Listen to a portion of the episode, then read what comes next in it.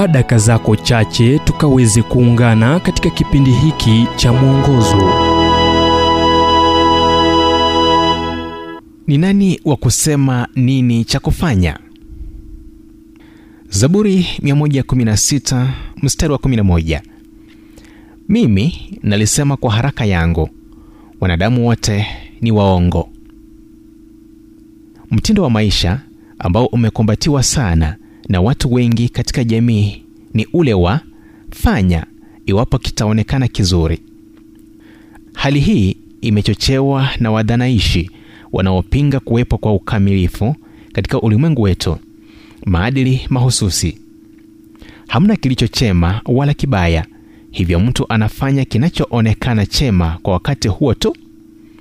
Ukweli ni wa kibinafsi ni mawazo ya niko sawa uko sawa pia ni hali ya kivitendo inayosema iwapo hutaulizwa mbona usifanye ikizingatiwa watu wengine wanafanya?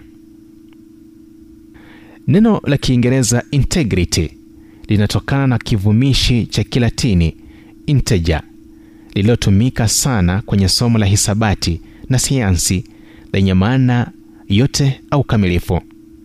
Kueleza neno hili ni kama kupigilia kitu kioevu kwenye ukuta kwa misumari huenda usifahamu jinsi ya kulieleza ila unalifahamu bila shaka unapoliona.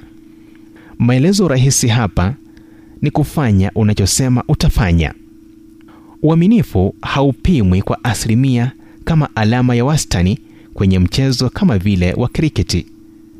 Huna kiwango fulani cha uaminifu kama vile ungesema juma lililopita nilikuwa na asilimia 78 ya uaminifu ila nikateleza kwa hili mara kadhaa hali iliyopunguza alama yangu ya wastani. Ama uko nayo ama huna.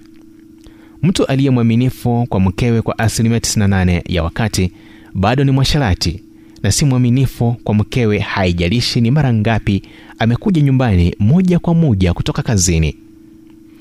Uaminifu waweza kuzwa hiyo ndiyo inayohusu ukombozi na neema.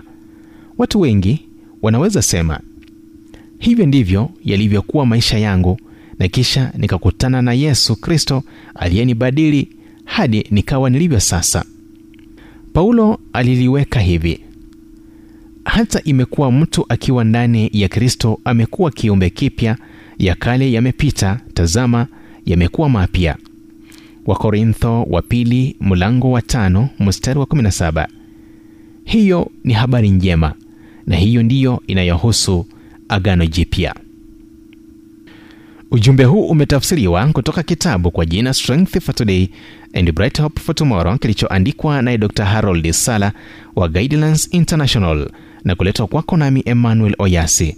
Na iwapo ujumbe huu umekuwa wa baraka kwako tafadhali tujulishe kupitia nambari 0722 331 412 ni 0722 331 412